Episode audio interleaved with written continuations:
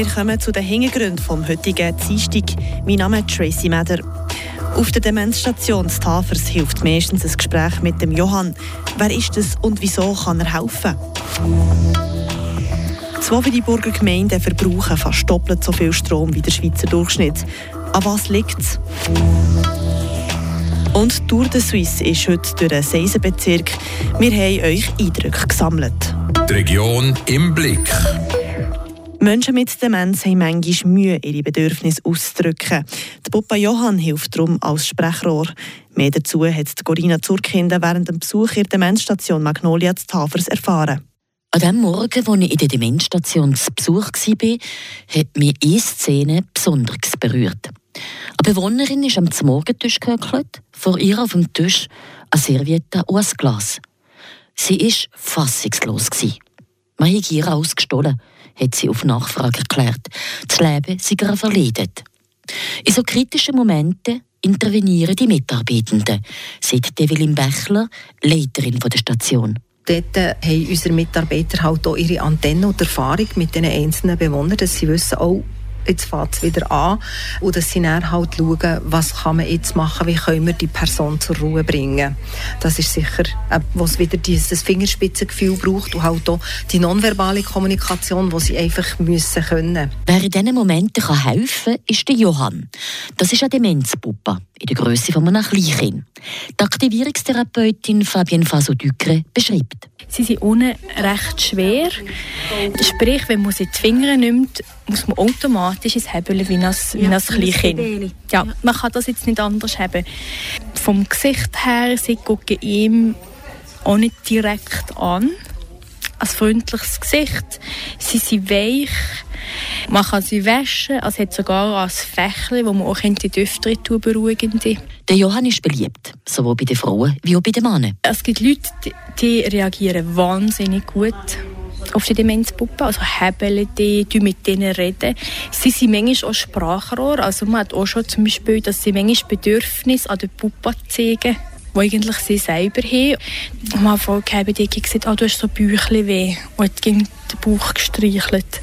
Und dann ist herausgekommen, dass sie ja selber Bauchweh hat. Aber das wie nicht mehr einordnen, nicht mehr äußern so. Aber mit dem Puppe ist es nicht gegangen. Aber auch eine geschlossene Demenzstation hat ihre Grenzen, wie Evelyn Bechler erläutert. Wir haben hier sehr einen offenen Rahmen, den wir immer wieder anpassen können an den Begebenheiten. Und gleich haben wir unsere Grenzen. Also, wenn jemand jetzt einfach Tag und Nacht immer ganz laut schreit und wir bekommen das nicht in den Griff, dann haben ja wir ein Problem, oder? Wenn er alle anderen elf halt einfach auch nicht schlafen können und unterwegs sind, äh, dann kommen wir einfach auch nicht mehr zu Gang. In diesen Situationen braucht es Medikamente. Also es ist sicher etwas, was natürlich immer in Zusammenarbeit mit der behandelnden Ärztin passiert oder Arzt, dass man das muss bereden. Wir können nichts irgendwie einfach so geben. Es muss alles verordnet sein und halt auch von der Reserve her. Und für uns ist auch wichtig, dass auch die Angehörigen wissen, was geändert hat für uns ist auch wichtig, dass wir dann auch sagen können, ja, die und die Probleme haben wir und die müssen wir ansprechen. Und manchmal muss ein Bewohner, eine Bewohnerin in die Psychiatrie eingewiesen kommen. Das ist auch eine Realität. Demenz ist ein riesiger Oberbegriff und hat verschiedenste Facetten. Über sie reden wir in der nächsten Folge von unserer Serie. Im Winter haben wir wegen dem Krieg in der Ukraine ein bisschen Bange gehabt, ob der Strom in der Schweiz auch lenkt, dass man im eigenen Heim nicht muss frieren muss. Tatsächlich hat er gelenkt. Trotzdem sind die Leute in dieser Zeit ein bisschen bewusster mit Strom umgegangen. Eine Auswertung von Energie Schweiz zeigt, welche Gemeinden im letzten Jahr wie gut abgeschnitten haben, wenn es um den Energieverbrauch geht. Vanja Di Nicola, du hast die Zahlen für den Kanton Fribourg angeschaut. Wie schneiden wir in diesem Vergleich ab? Im nationalen Vergleich schneidet der Kanton Fribourg relativ gut ab, wenn man sich die interaktive Karte von watson.ch anschaut. Dort sind alle Schweizer Gemeinden angezeigt, von hellrosa bis dunkelrosa. Hell bedeutet weniger und dunkel bedeutet mehr Stromverbrauch. Und im Kanton Fribourg sind nur ganz, ganz wenige Gemeinden so halb dunkelrosa eingefärbt. Was heisst denn viel oder eben wenig Stromverbrauch? An was wird das gemessen? Das wird am Stromverbrauch pro Kopf in Megawattstunden gerechnet. Also wie viel Energie die Einwohnerinnen und Einwohner von einer Gemeinde verbrauchen. Durchschnittlich liegt der Stromverbrauch pro Person in der Schweiz bei 5,7 Megawattstunden pro Jahr. Im Kanton Freiburg stechen aber vor allem zwei Gemeinden hervor. Einerseits Courtepin und andererseits auch die Gemeinde Chivisier. Bei diesen beiden ist der Stromverbrauch mit rund 10 Megawattstunden pro Person gut doppelt so hoch wie der Durchschnittsverbrauch in der ganzen Schweiz. Zum Vergleich, die Stadt Freiburg, die deutlich mehr Einwohner hat, hat im letzten Jahr gerade mal einen Verbrauch von 4,9 Megawattstunden pro Kopf gehabt. Wie kann denn das sein, dass die wenigen Einwohner von Courtepin oder Chivisier so viel und die vielen Einwohner in der Stadt weniger Strom verbrauchen?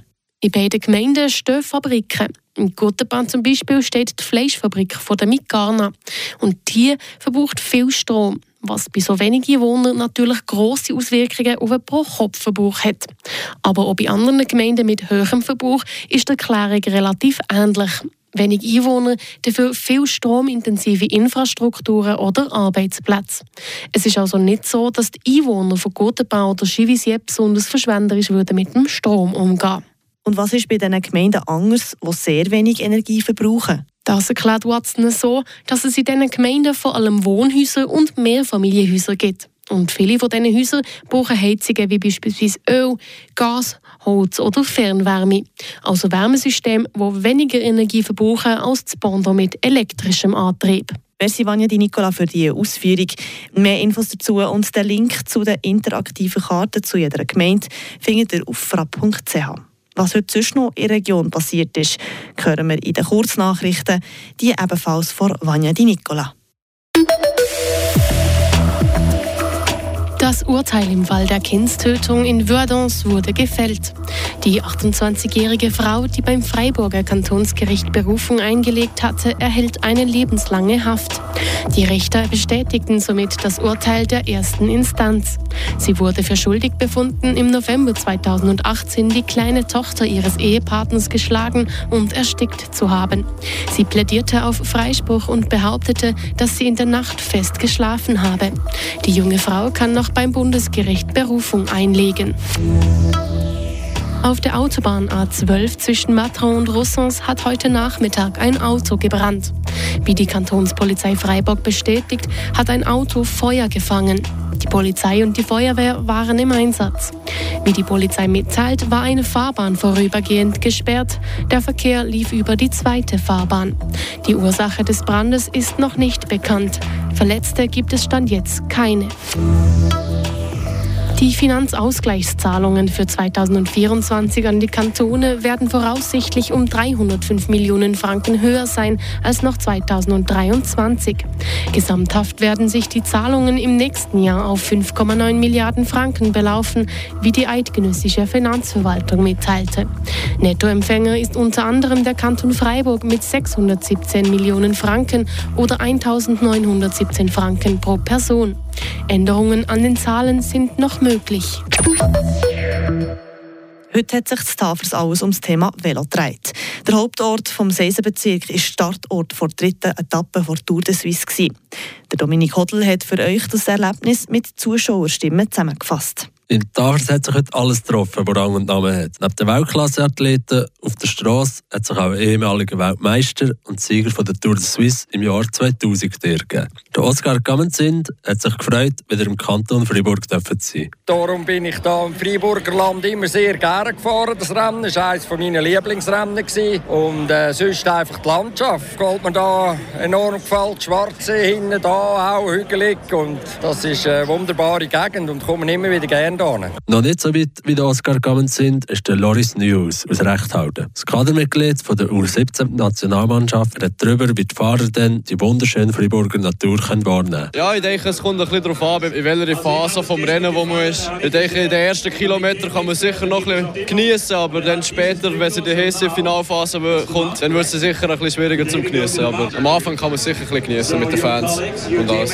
Es ist etwas ganz Spezielles, durch das Swiss in der Region zu haben und darf bei ihm sicher nicht verpasst werden. Das Rennen schauen kann man an mehreren Orten, wie er auch schon geplant hat. Ja, definitiv. Es ist sicher auch, auch für uns auch ein sehr schönes Erlebnis, wenn man hier mal den, den jungen Profis am Start kann zugucken kann. Auch wenn es hier ein bisschen in der Region ist, kann man überall ein bisschen zugucken. Das ist sicher sehr cool. Ja. Ich fange sie überall ein bisschen ab. Dann gehe ich auf den Berg, wo ich in Brörisried und schauen dort den Bergpreis. Ein bisschen so, ja. Doch nicht nur für die Radfans ist es ein Erlebnis, sondern auch für die Kinder, wie der Florian Eimo, OS-Lehrer zu Tafers, sagt. Also ich unterrichte hier an der Schule zu Tafers und meiner Schüler kommen gerade hierher und dann gucken wir zusammen den Start und gehen auch mit Schule. Ja, wie ich das Gefühl habe, wenn schon mal, wenn sie schon mal hier gerade äh, starten, aus vor allem vom, vom Unterricht, also vom, von der Zeit äh, passt, äh, nutzen wir das, ja. Die Fahrer sind heute Richtung Villach sich auch gefahren. Für die, die es verpasst haben, gibt es aber bereits in zwei Jahren die nächste Chance. Dann ist eine Zielankunft im Schwarzsee geplant. Das war es mit der Tour de Suisse im Seisenbezirk und den heutigen Hintergründen vom Tag. Merci fürs Einschalten und bis zum nächsten Mal. Mein Name ist Tracy Meder. Das bewegt heute Freiburg. Freiburg aus seiner Geschichte. Ging auf frapp.ch.